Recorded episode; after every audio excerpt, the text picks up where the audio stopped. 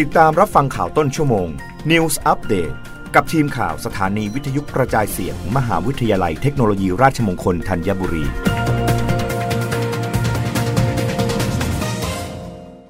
รับฟังข่าวต้นชั่วโมง โดยทีมข่าววิทยุราชมงคลธัญบุรีค่ะ รัฐบาลปั้นโครงการศูนย์ธุรกิจ EEC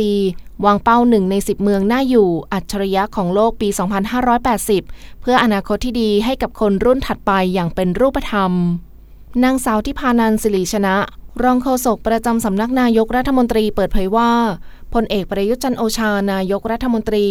และรัฐมนตรีว่าการกระทรวงกลาโหม ให้ความสำคัญกับการผลักดันเขตพัฒนาพิเศษภาคตะวันออก หรือ EEC อย่างต่อเนื่อง โดยได้เร่งรัดติดตามโครงการศูนย์ธุรกิจ EEC และเมืองใหม่น่าอยู่อัจฉริยะอย่างใกล้ชิด ซึ่งโครงการนี้มีพื้นที่โครงการ 14,619 ไร่ ตั้งอยู่ที่ตำบลห้วยใหญ่จังหวัดชนบุรี มีการจัดวางโซนพื้นที่พัฒนาเมืองได้แก่ ศูนย์สำนักงานภูมิภาคและศูนย์ราชการ EEC ศูนย์กลางการเงิน EEC ศูนย์การแพทย์แม่นยำ และการแพทย์อนาคต ศูนย์การศึกษาวิจัยและพัฒนานานาชาติ ศูนย์ธุรกิจอนาคต ที่พักอาศัยสำหรับคนทุกกลุ่ม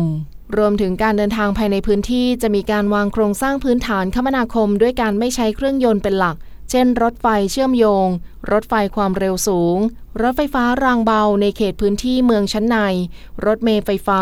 และเรือโดยสารภายในพื้นที่โครงการ โดยรองโฆษกประจำสำนักนายกรัฐมนตรีกล่าวว่า เพื่อเดินทางไปสู่เป้าหมายในการพัฒนาศูนย์กลางธุรกิจ และการเงินระดับภูมิภาคมาตรฐานเทียบเท่าสากล เพื่อให้เป็นเมืองน่าอยู่อัจฉริยะหนึ่งใน 10 เมืองของโลกในปี 2580 ซึ่งจะเป็นแหล่งที่อยู่อาศัยแห่งอนาคต ให้มนุษย์และเทคโนโลยีอยู่ร่วมกัน ตามแนวทางเศรษฐกิจ BCG ที่มีคุณภาพชีวิตระดับสากล ที่เมื่อแล้วเสร็จตามเป้าหมาย จะสามารถรองรับประชากรได้กว่า 350,000 คน ภายในปี 2575 สร้างงานได้ไม่น้อยกว่า 200,000 ตำแหน่ง รองรับแรงงานคุณภาพสูง มูลค่าการจ้างงานกว่า 1.2 ล้านล้านบาท มีธุรกิจและบริการตามมาตรฐานสากล 150-300 กิจการ และจากมูลค่าการลงทุนโดยรวมประมาณ 1.35 ล้านล้านบาท จะสามารถช่วยกระตุ้นการขยายตัวของ GDP ให้เพิ่มขึ้นประมาณ 2 ล้านล้านบาท ภายใน 10 ปี ที่สำคัญสินทรัพย์ที่โอนกรรมสิทธิ์กลับมาเป็นของรัฐ เมื่อสิ้นสุดสัญญา 50 ปี จะมีมูลค่าเพิ่มขึ้นประมาณ 5 เท่า โดยพลเอกประยุจันโอชานายกรัฐมนตรีผลักดันศูนย์ธุรกิจ EEC และเมืองใหม่น่าอยู่อัจฉริยะ ให้มีความก้าวหน้าอย่างเป็นรูปธรรม เพื่อให้เกิดประโยชน์ทางด้านเศรษฐกิจ ยกระดับคุณภาพชีวิตของพี่น้องประชาชน เพื่อสร้างอนาคตที่ดีให้กับคนรุ่นถัดไป